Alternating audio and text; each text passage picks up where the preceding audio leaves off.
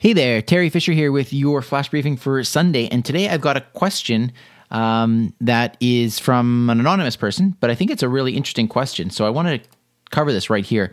And they were asking, like, do do you have to update your software on Lexi?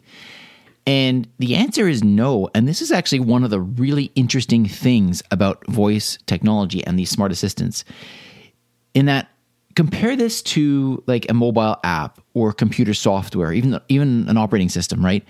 As you will know, you have to periodically update them. There are patches that come out to fix bugs, or there are new features that come out, and you have to actually manually uh, update them. Or perhaps it is scheduled to update, but you'll know that sometimes when that happens, you can't use the device or you can't use your computer and so on.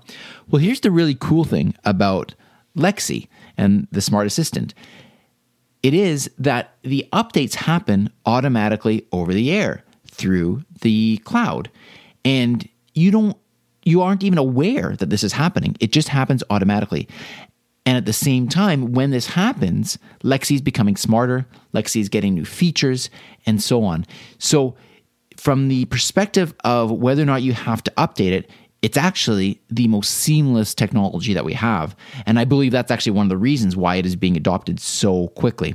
So, the answer to the question is do you have to update it? The answer is no, you don't have to do anything specifically because it is happening automatically behind the scenes, which is very, very cool. So, thank you for that question. I appreciate that very much. And if anybody would like to leave a review for the flash briefing at any point, you simply go to voiceincanada.ca and you'll see a button right there. Thanks a lot. Have a great day. I'll talk to you tomorrow.